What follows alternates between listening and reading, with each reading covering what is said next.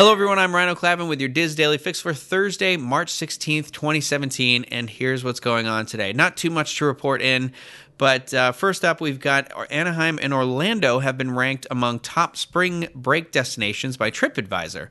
So, TripAdvisor released a report with the goal of helping families get the most value of their budget this spring break season. Uh, the report determines just how many nights a family on a set budget could afford at 10 uh, prime spring break locations worldwide. Um, and it's saying that the average U.S. traveling budget is $2,500.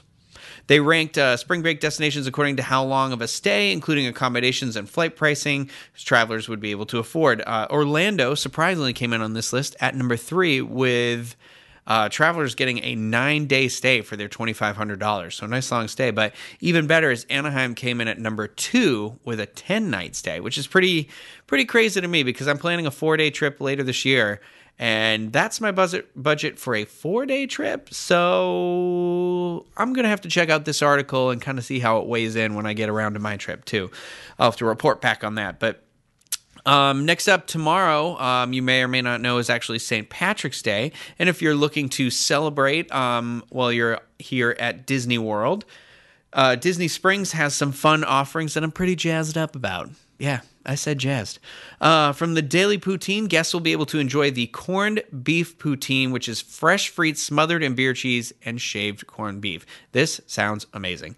Dockside Margaritas stand in the marketplace. You can find green beer and Shamrock-A-Ritas, which I need to get just based on that name alone. At Sprinkles, you can find a green waffle cone and an Irish chocolate cupcake with Belgian dark chocolate cake and a Bailey's Irish cream cheese frosting. Mm, my mouth is watering as I'm saying this.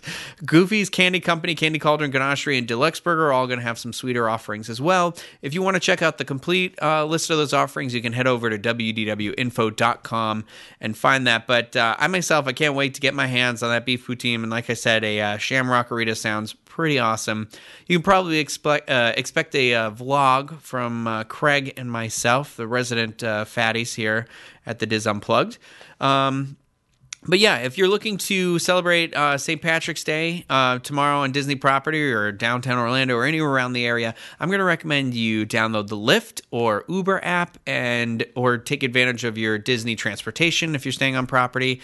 Uh, Orlando can be a pretty uh, interesting driving area, so especially on a day like St. Patrick's Day, you want to kind of put yourself out of harm's way. Um, you really don't want to put yourself or others at risk, so better safe than sorry. So those are my recommendations. Use those apps or some public transportation tomorrow. Um, our featured article of the day uh, comes from none other than Stephen Elizabeth Porter, where he is listing four attractions he'd like to see at Walt Disney World, including a simulation ride based on the movie Up. Now, if you like this article, you can also check out a video we did with Steve, which is about movies that we feel like should have a stronger presence at Walt Disney World. Now, check out the article, head over to wdwinfo.com. And if you want to check out that video, you can head over to, head over to our YouTube page at youtube.com slash disunplug.